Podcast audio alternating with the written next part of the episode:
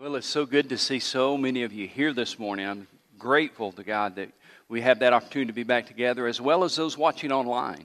I know we have a lot of people who are at home still, and you're still part of this worship service. We're grateful that you're watching online. Heard that we got a lot of people at the beach, and some of them are watching online today. So try not to be envious, but I'm glad you're tuning in today as well. We've been in a series called Perspective.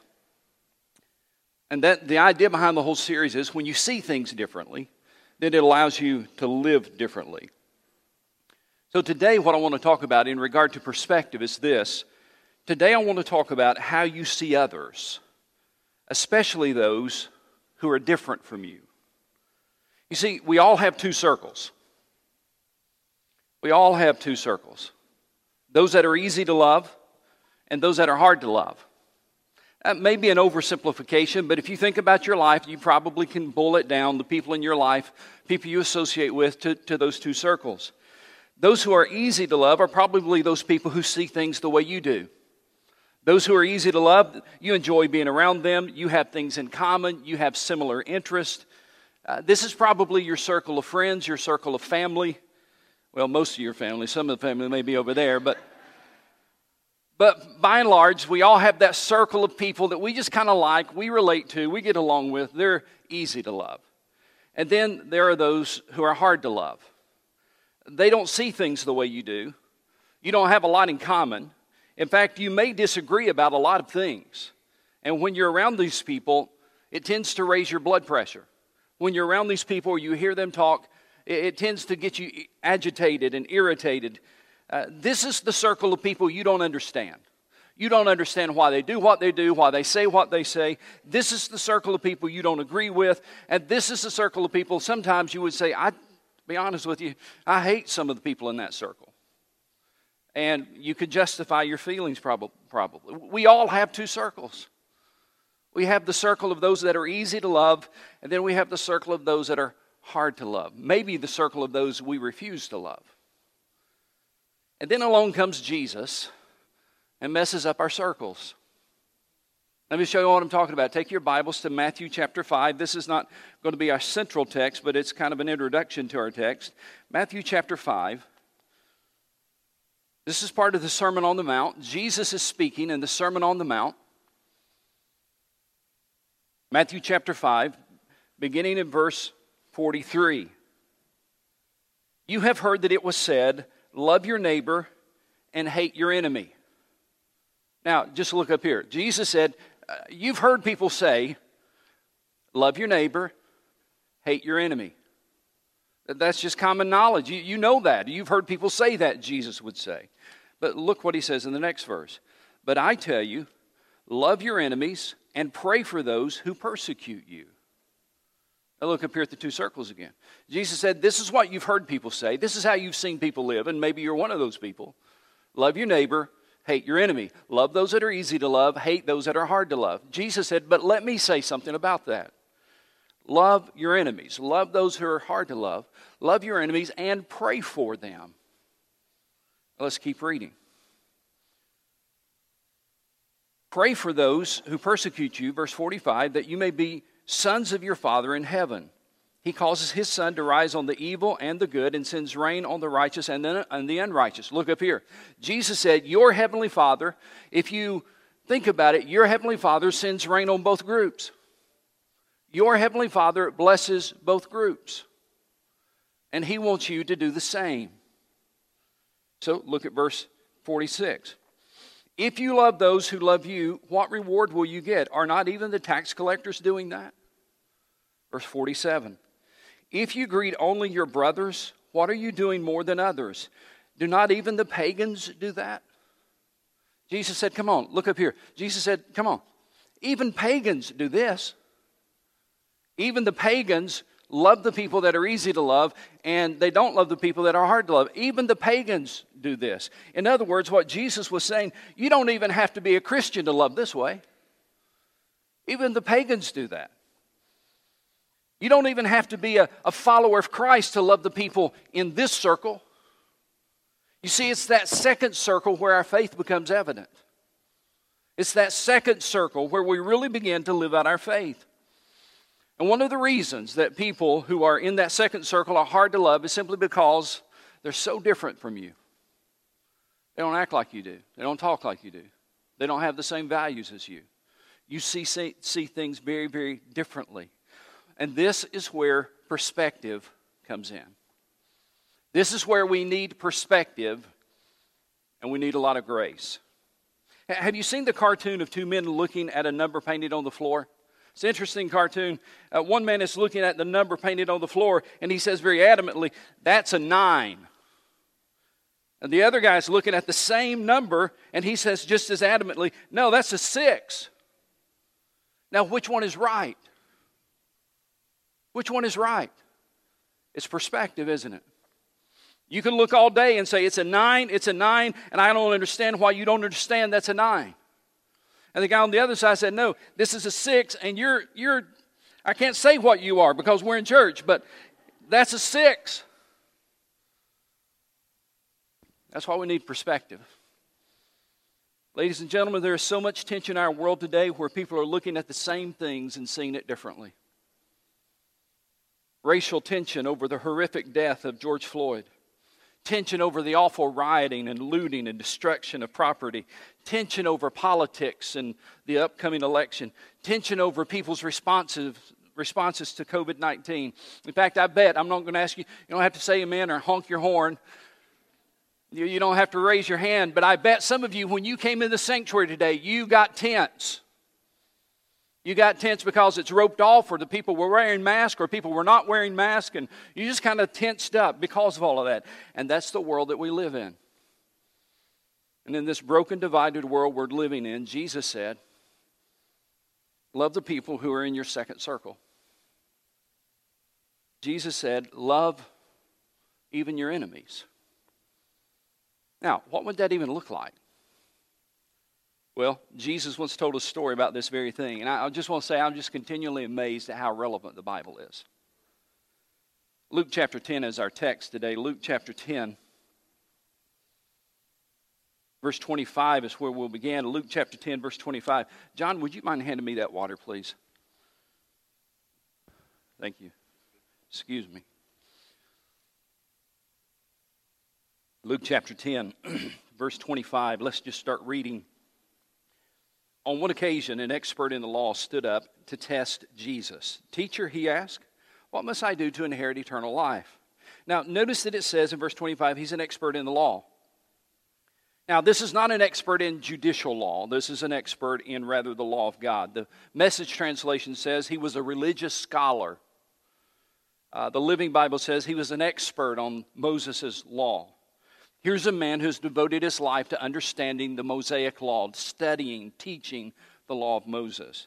So he asked a question that was often debated by the Jews, and it was a good question, but it was asked with a bad motive. If you look in verse 25, it simply says that he asked the question so that he could test Jesus. Verse 26, Jesus responds, What is written in the law? He replied, How do you read it? He answered, Love the Lord your God with all your heart with all your soul and with all your strength and with all your mind. And love your neighbor as yourself. You have answered correctly, Jesus replied. Do this and you will live. And then this religious scholar asked the big question in verse 29. But he wanted to justify himself, so he asked Jesus, And who is my neighbor? That's really the big question. That's kind of the heart of everything regarding what the conversation they were having, he said, Okay, let's stop right there. Let me ask you the big question. So, who is my neighbor?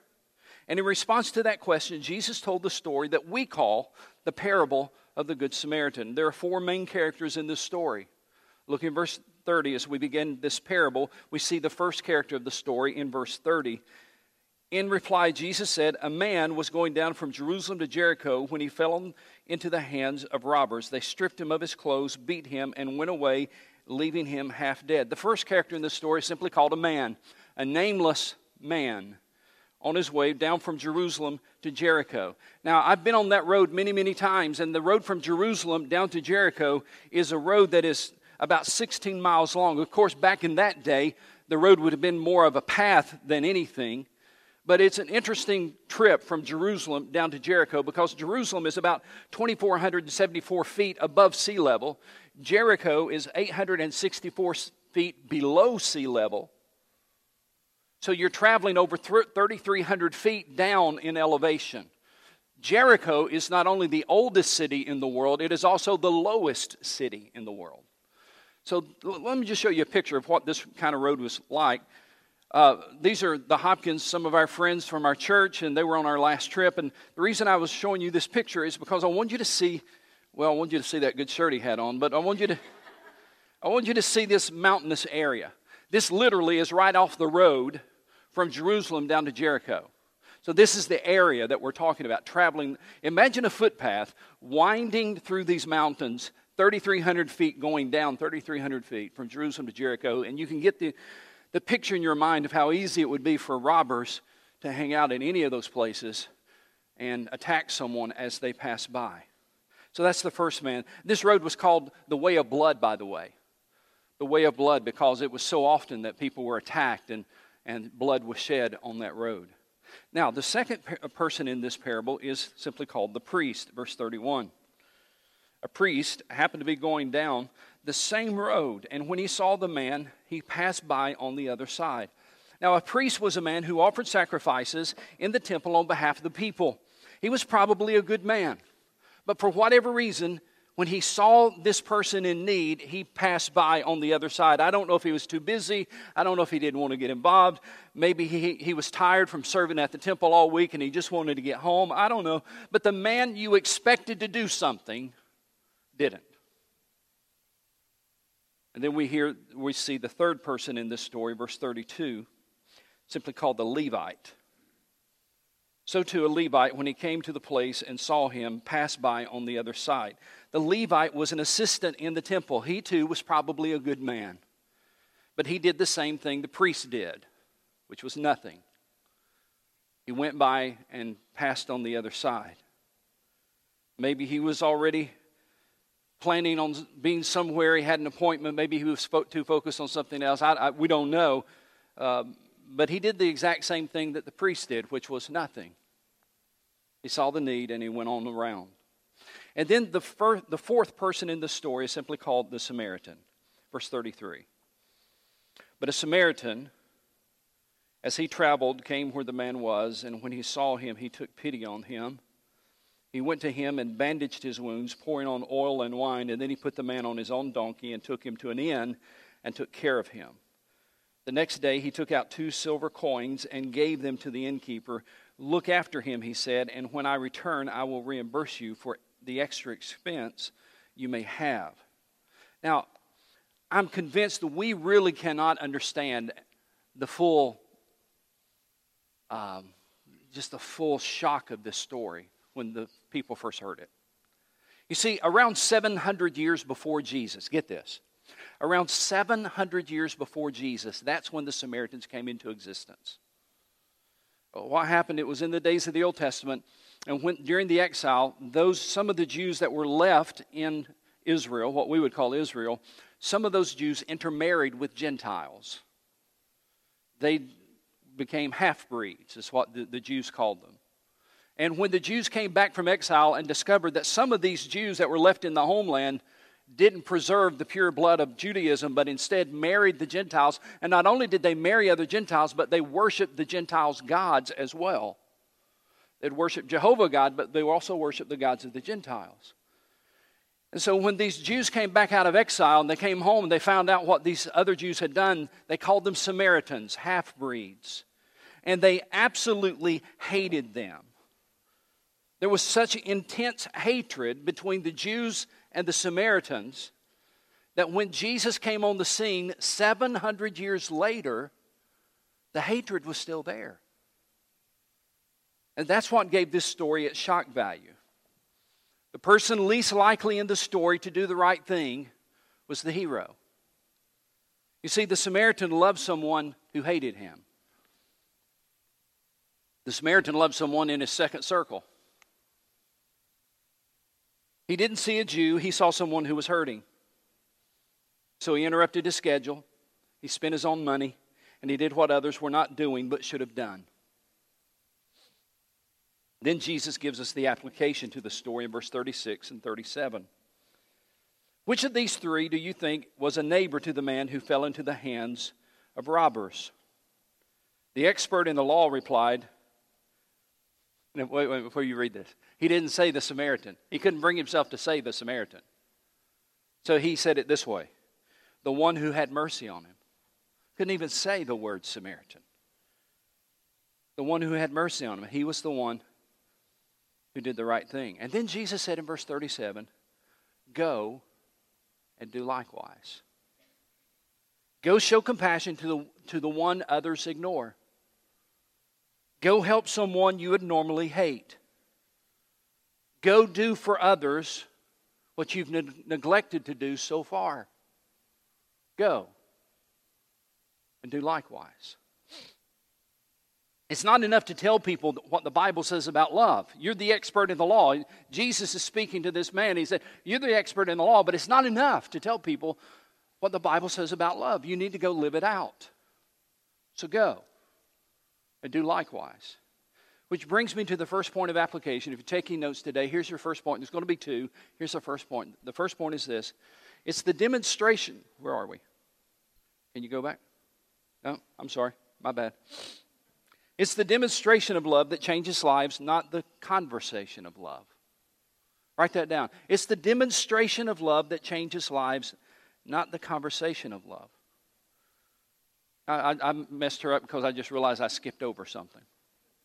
So I'm just going to skip over and keep going. Hey, let me tell you something. Everybody, look up here at your pastor for a moment. Over those watching online, I want you to hear this.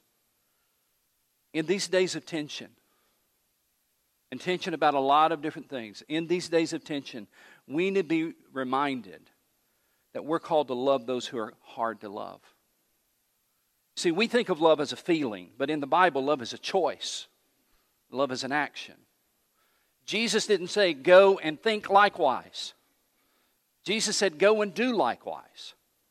You see, in the Bible, love is more of an action. It's more, it's more of, of a step that you take, it's a choice that you make. Go and do likewise.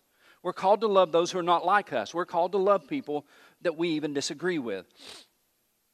And not just to talk about it, but to live it out. Now, before you write that off as impractical, before you sit there and say, Keith Shorter, you don't understand, before you give me all of that stuff that, that's going on in your mind right now, I want to ask you just to read a scripture with me. 1 John chapter 4. Over to the right, 1 John chapter 4.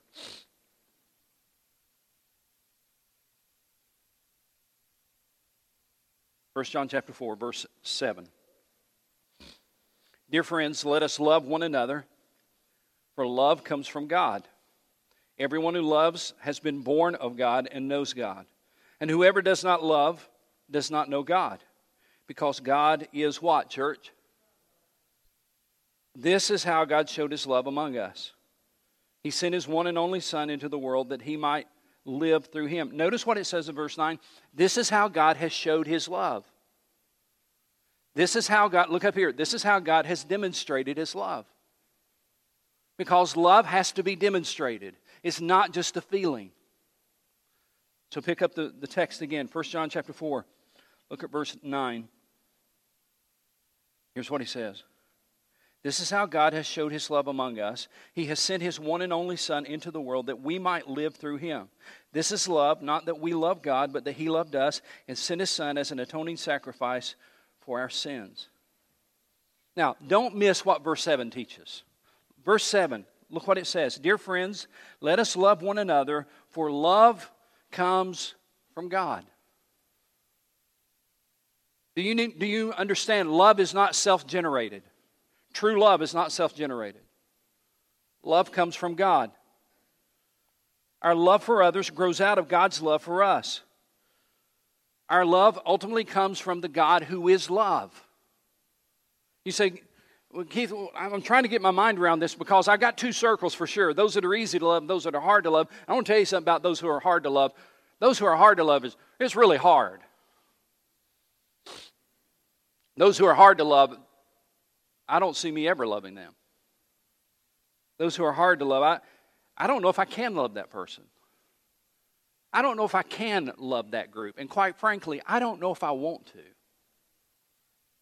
And I would say, you know, you're probably right. You're probably right. I, you probably can't love them. You probably won't love them.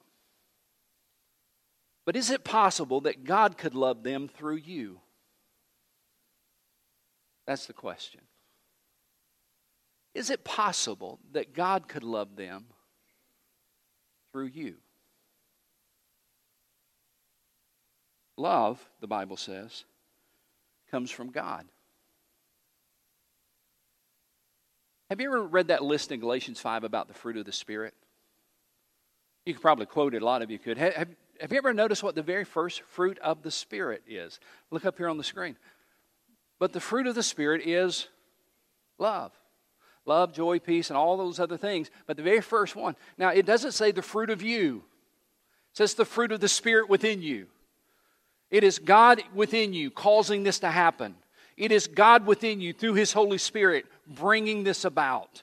It is not the fruit of your efforts. It is not the fruit of your determination. It is the fruit of the Spirit of God living in you. And if God is a God of love, the fruit of the Spirit is going to be love. Let's, let me tell you a story. Let, us pretend that you go out to eat, and uh, when, when you go into this restaurant, you sit down, and, and the waiter comes to help you, and he gets your order wrong and then he spills water on you. Then he forgets to bring the bread that you ordered. then when you get through that whole mess, you realize he's messed up the bill. It's, it's just nothing is going right tonight. And, and you may think to yourself, you know what, I, may, I just may need to talk to the manager about this. Or when you're leaving, you would be right to say, this is such lousy service, I'm not coming back. I'm definitely not going to give him a tip. I, we would understand that because of all the, the negative stuff that happened that night. Now, let's use that exact same scenario, except the one difference is the waiter is a personal friend of yours. And this is his very first night. And you, some of your buddies go to kind of encourage him. And so he gets the order wrong, and you say, Don't worry about that. Man, it's all right. I, I, I like this. That's fine. I can eat this.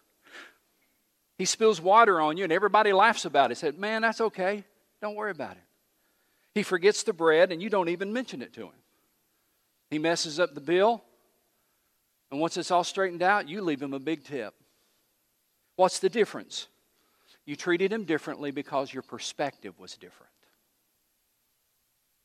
You treated him differently because he was your friend. You treated him differently because he was in your first circle. You see, your perspective of a person determines how you treat that person. How you view them will, re- will determine the way that you respond to them. And Jesus was saying, listen, you need to view them like everybody's in circle number one. And so that brings me to the second point of application. Here it is widen the circle. What if you widen the circle to include some of the people who are hard to love? What if, just, just come and think through it with me, over in the life, or not in life center, but at home, just think through this with me. What if you treated the people in circle number two like you treat the people in circle number one? Isn't that what Jesus meant when he said, Go and do likewise? You see, sometimes we all find ourselves in the place of the lawyer, needing to learn again what it means to love your neighbor. Now, now, I recognize in a crowd like this, or maybe those watching at home, I recognize that probably you would like to say to me, or maybe you'll email me or text me and say, Keith, what about this? Keith, but, but you don't understand that. And Keith, what should I do here? And, and Keith, what about the way I was hurt? And, and I understand there's a hundred questions that have come to your mind. And quite frankly, I've wrestled with some of those questions myself this week. And I want to be real honest with you. I can't answer all those questions for you. I'm not your Lord. There's only one Lord of your life, and his name is Jesus. I would just encourage you to just start changing your perspective by widening the circle. Instead of saying, I could never love him, change your perspective and say, But I know God wants me to love him. Instead of saying, I will never love them, say instead, you know what? God wants to love them through me. You don't have to make this a matter of prayer. You'll have to say, God, I don't want to do this. I need you to help me to do it. I need you to change my perspective. I want to widen the circle. And you may not be able to widen the circle and take everybody in autom- automatically the first day. You may just have to kind of inch your way into the circle and start saying, God, show me what it means to love like you love. So I would just say to us in closing, let John 3:18 be your guide. John 3:18 says, "Dear children, let us not love with words or tongue, but with actions and in truth." Because it is the demonstration of love that changes life, not the conversation of love. So widen the circle. This week, widen the circle. Let me pray for you. Father, the name that is above every name, we're grateful for your word and how relevant it is.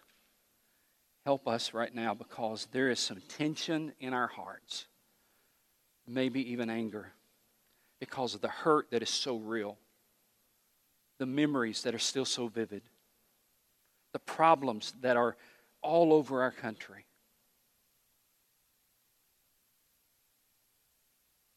May you, by the Holy Spirit, remind us God is love. And may you love others through us as we surrender to you as our Lord and our Savior. And it's in the name of Jesus we pray.